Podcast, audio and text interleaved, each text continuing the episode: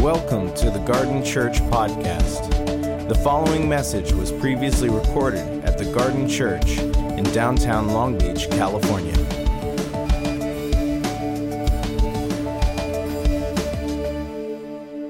Okay, so I'm just going to do this in 30 minutes or less. I'm going to paint a picture of what it looks like to bring life to the city through compassion. Um, I want to give us a picture, an image, and a worldview. I believe that this is important for many reasons, but most importantly, again, for us to fulfill the calling that we have in our own unique lives, for us to fulfill our, our calling in the city as a church collectively, to be activated and awakened to our identities and callings, we need to grasp the significance of a small word compassion. The word compassion, in many ways, is the summation of all of Jesus' teachings on God, on who God is, and uh, his ethics. Okay? Jesus is described in the Gospels as both having compassion and being compassionate, being moved with compassion. For Jesus, compassion was the central quality of God and the central moral quality of a life centered in God. It is if you want to know what it like looks like to f- be to fulfill uh, the kingdom of God in your life, to bring life in the kingdom, it's to live a life of compassion. I'm going to make that point today. That's it, and show you this worldview. So if you have a Bible, go to Luke chapter six, verse thirty-six. We're going to look at one verse. We're going to talk about this verse, and then we're going to go to De- Deuteronomy, and we're going to talk about that verse, and then we're going to end. Does that sound good? So for those of you that are wondering where I'm going, that's where I'm going.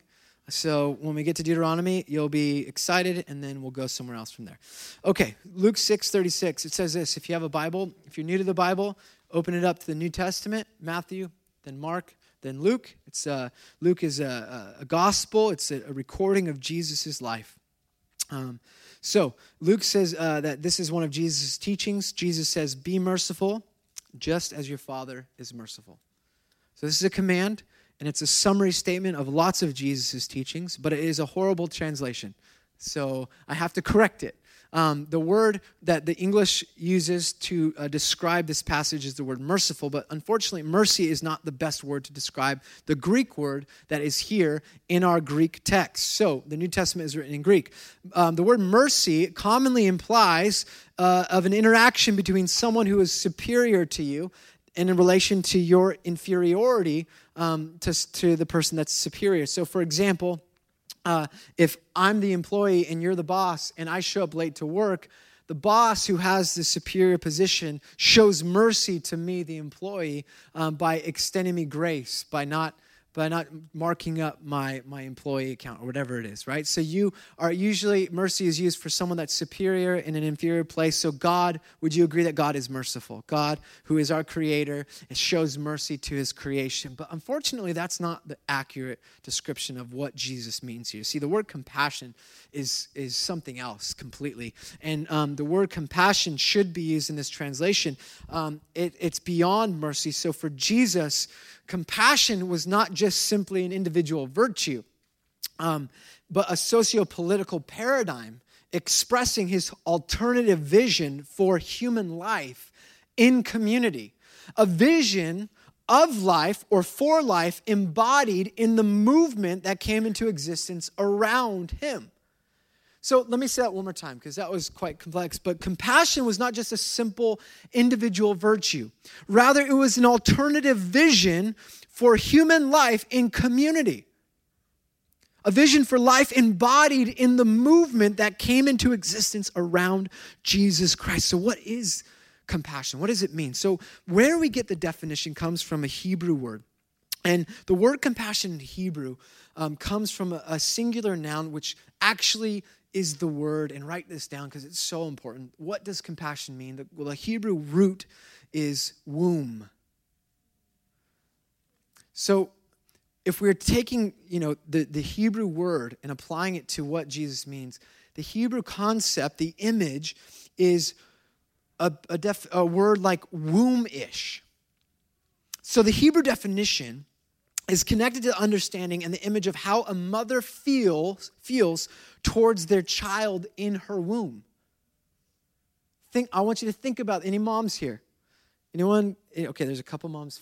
First service, way more moms. Okay, so You'll just have to you'll just have to take my word for it. But a, a, mom feels a particular set of emotions and feelings towards their children, hopefully, um, that are in their womb, their unborn child. And the word compassion is can be literally translated in Hebrew to womb-ish, and it's to be moved from within. The Greek is to say that there's a movement in your bowels, not bowel movement, but you're moved deep within inside of you. So when we say compassion, or when Jesus says be compassionate it's to say that it, it, God is like a mother who loves and feels for their child in her womb. God feels towards us the way a mom feels towards an unborn child. Are you with me? The summary of Jesus' teachings, the fulfillment of Christian life, to live in the kingdom economy, to live a life of compassion, is to feel and act as God feels and acts towards us.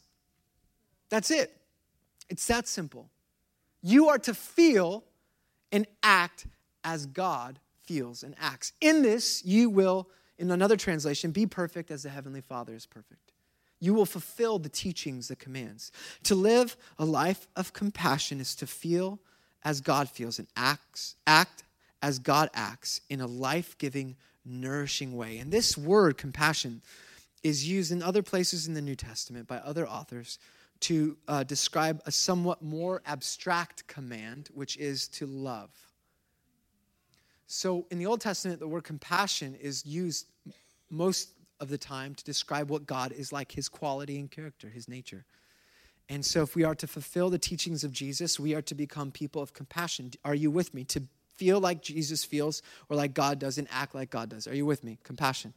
That's the definition. So, um, now we're going to move on what does it look like to have a worldview, a compassionate worldview? How do we, knowing the definition, now begin to interact in the world, to see the world through a compassionate lens? So I want to show you what much of the scripture talks about. So go to Deuteronomy. So take a, hard left if you're in a Bible and go to Deuteronomy 15. So if you open it up in the beginning, Genesis, Exodus, Exodus, Leviticus, Numbers, and Deuteronomy. Um, it's part of the Torah, the first five books of the Bible. Uh, the Jewish community believed that the Torah was written to the people of Israel to keep the commands to live a godly life, a holy life. And so we pick up in Deuteronomy, and here's what you need to know. Um, Deuteronomy is written to the, the people of Israel during a season of, of wilderness where they were wandering in the, in the wilderness, waiting to go into the promised land.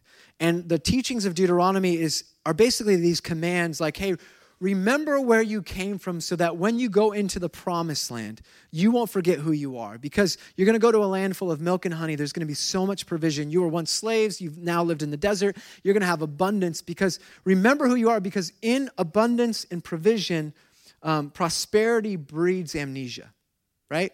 Am I right? We get that. Anytime, it's like, all of a sudden we don't have the job we don't have enough for rent we're praying like crazy for god but then we get the job we have enough for rent and what happens to our spirituality? Okay so so we're in deuteronomy. That's basically what deuteronomy is in a nutshell. So here's what deuteronomy says. You're welcome for that teaching. You don't have to go to seminary for that. Now i gave it to you. Deuteronomy 15 there's a lot more to that. That was a joke. Is it am i really that bad today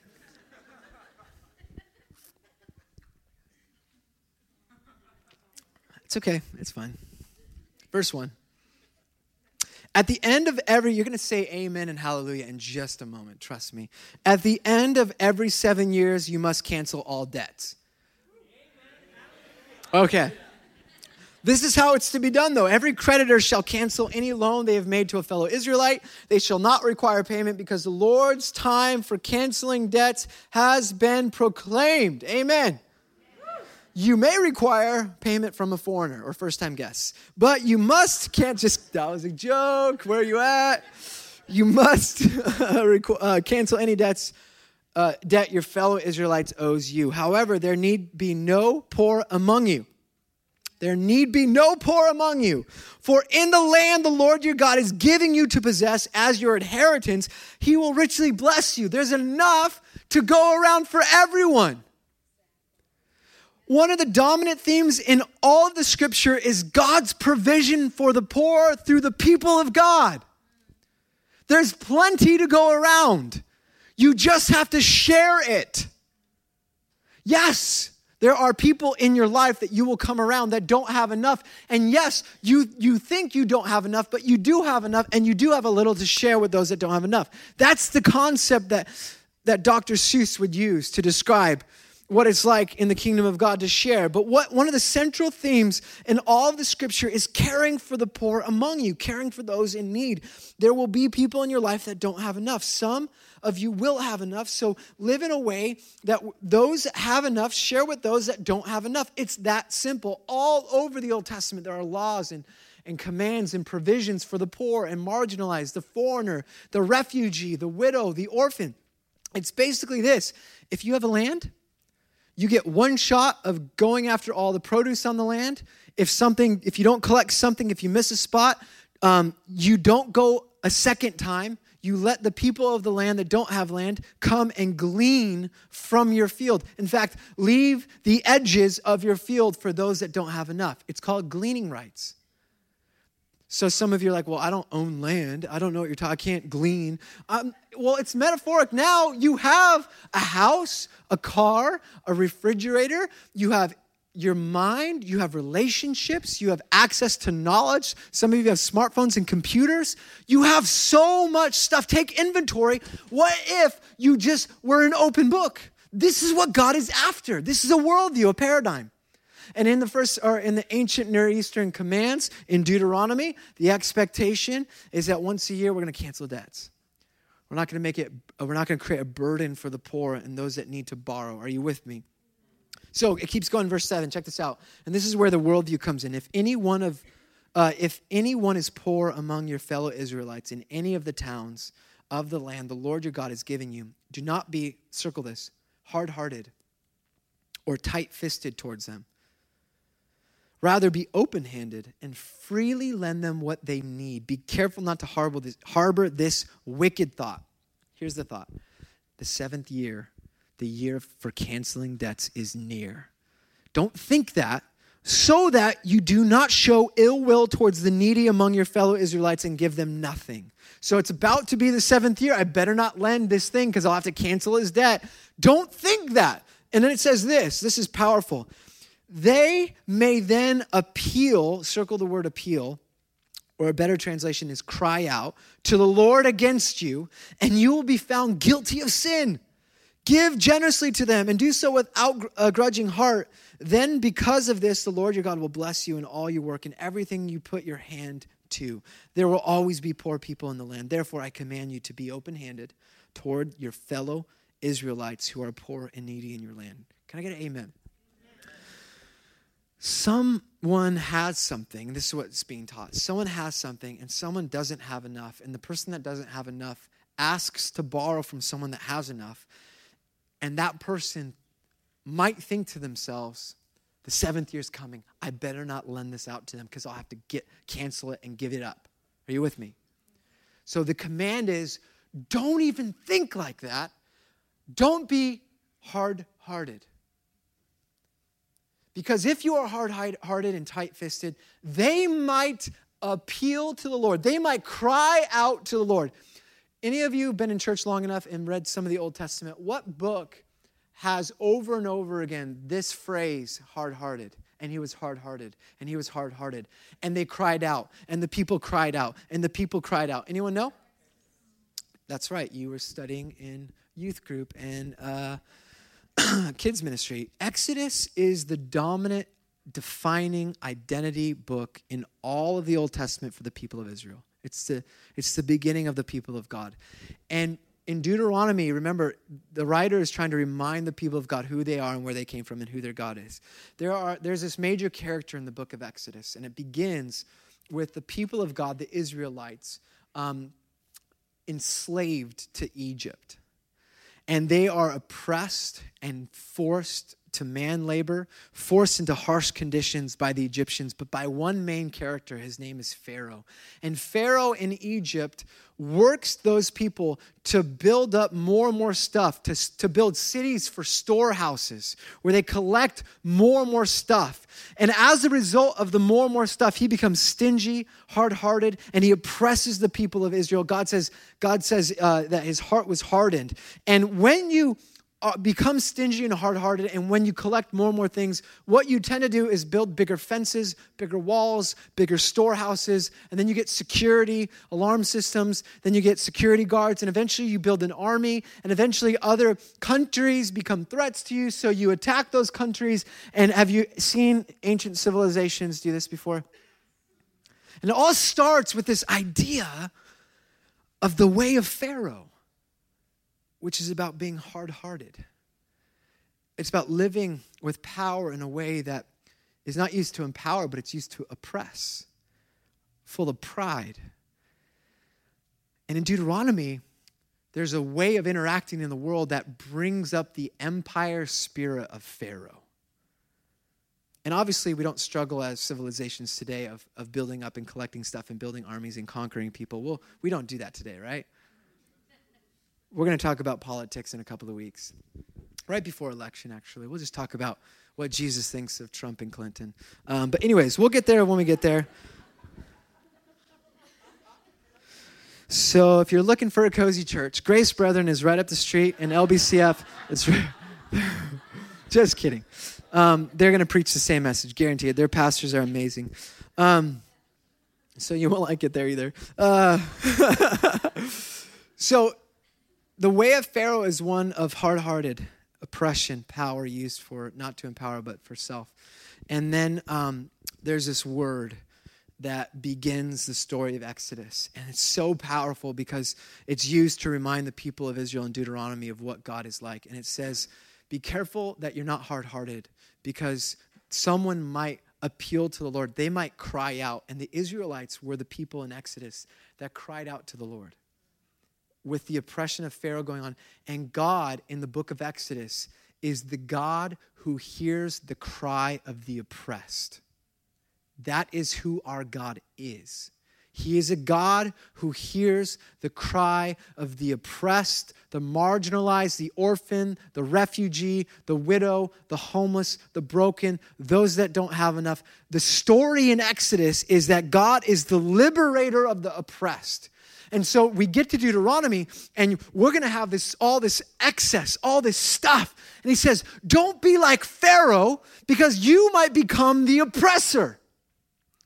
So how do we interact in this world through the lens of compassion? Jesus, or and sorry, the, the, the, the Deuteronomy teaching is basically saying, live your life in such a way that you don't become hard hearted and become like Pharaoh and store up and oppress and use power for yourself, but rather be open handed and soft hearted to your brothers and sisters. Are you with me? Are you with me? These, the implications for this are absolutely insane. And it goes into every aspect of your life. And this is how compassion becomes a worldview. In order for us to understand the implications today, something, a teaching from Deuteronomy, Deuteronomy 15 and what it looks like today and how it lives up. I want to tell two stories one about dried mangoes and the other about used cars, okay? You with me? So, can we go from Deuteronomy, Deuteronomy to dried mangoes? So, I went on a men's retreat, which wasn't a retreat, it was like hardcore camping, hiking, like roughing it, off roading, shooting guns, eating nothing but meat and sausage in Buffalo that you killed. So I did this on my sabbatical, but we, we drove to, De- to Colorado. It was an 18 hour car ride um, with six guys. So there were five other dudes, all of us taller than six feet, except for one guy. So I tell you that because you just need to know that's important for the story. But so uh, it was a seven day journey, and it was it was supposed to be a caravan to Colorado, two cars, but one of the cars broke down halfway through, and so six dudes were crammed inside of a 4Runner with nothing but camping gear, sleeping bags, and food, and all the stuff that you have for a seven day excursion into the wild. Um, so imagine that. And the best thing about it was that my honey, my love, my sugar mama, my baby, my wife, she packed my uh, snack bag. And she was very generous with my snacks. And uh, the other men did not uh, have such a generous wife or something, but I had a very generous portion. But in the snack bag were Trader Joe's dried mangoes. Can I get an amen for that, please? Okay, so uh, I discovered it about three quarters of the drive in, which was really long, and I was starving and hungry. And I and this is after we compiled into one car. And I look in the bag, and my thought was a wicked thought. if I open this, I had it inside the bag. I was keeping it in the bag, the black backpack. If I open this, then I'm going to have to share it with everyone else. And I begin to calculate in my head there aren't enough dried mangoes for this to last me the six days. And what happens when we develop that thought is we develop a mindset of scarcity. There's not enough to go around. And as, that, as soon as I thought, I'm like, I'm going to put it away. And then the Lord said to me, I kid you not, in the front seat, three quarters of the drive, uh, He said, If you're like this with mangoes, what else will you be like this with? And then I had a long list. Um, so I pulled it out, and sure enough, the dried mangoes were gone immediately uh, with, with the six dudes that were in the car. But I realized that that thought is the, the way of Pharaoh hard hearted. That's, that's where the hard heart begins to develop over time with dried mangoes. So that's your pastor, your lead pastor had a wicked thought about dried mangoes gosh. And then I hear this story of what happened in the last month at our church or so while I was gone that there is a young 20 something year old girl who has been here for two years and is going back home overseas. And there's a family that moved here of five with one car and live in a one bedroom apartment and need a second car. And she was going to sell her car that she doesn't need because she's moving back to Hong Kong. But instead of selling the car, she gave the car to the family in need. You see, what starts as a thought in, with dried mangoes will never get to a car. But for some reason, this young girl who's 20 something and didn't go to seminary, doesn't study, doesn't lead a church, she's able to treat her car like I treat dried mangoes, even though that was a struggle. This is the way of compassion. That you become the kind of person that with a used car or a house or an extra bedroom or extra dollars or a computer or whatever it is in your life, in that moment, you just think there's plenty to go around because your God is not scarce. He gave you the land. There's plenty for everyone. There, there need be no uh, needy among you, no poor among you. This is where it gets. Imagine us being marked by compassion. Imagine your life not being marked by Twitter followers, how many people you brought to Jesus, how many friends you have, how much money you made, how many vacations you posted. Imagine if your heart was, your goal was to be compassionate as God is compassionate, to treat the guy who's chronically homeless and it's his fault because of drug addiction and alcoholism, because he's codependent on alcohol. He's burned every bridge. Imagine if your first thought wasn't, he deserves it, he should get a job, I'm working hard. Imagine if in that moment you were so moved within, from within, that your thought was, Lord Jesus, this is your little boy. How could I bring your love into this moment to remind him that he is human, that he deserves your love, and I can be a funnel of your generosity? I don't have any money. I got to go to the store. Yes, I'll be late. That's compassion in a moment. Yeah, okay, Darren, I get it. And for some of you, that's way easier. The stranger's so easy. Imagine having compassion for your spouse for the hundredth time they did that one thing wrong after you nagged them for a hundred years to not do that one thing that way. For me, it's cleaning the sink after I do all the dishes. Apparently, you have to get all the stuff off of the top. You have to spray out the inside and make sure it goes down and wipe it down super clean. I just I just don't do it. But my wife keeps telling me, but she is compassionate in those moments. Many of you, the people you need the most compassion for are the people closest to you. Because those that you have the most capacity to love have the most capacity to hurt you. Compassion. You see, here's one way that it looks like a worldview it's, it's to keep the flow of heaven in your life moving. So, the way I see generosity, the way I see the life of the kingdom, is that you can be a funnel of God's love and generosity, of God's grace, of God's heavenly realm crashing into earth.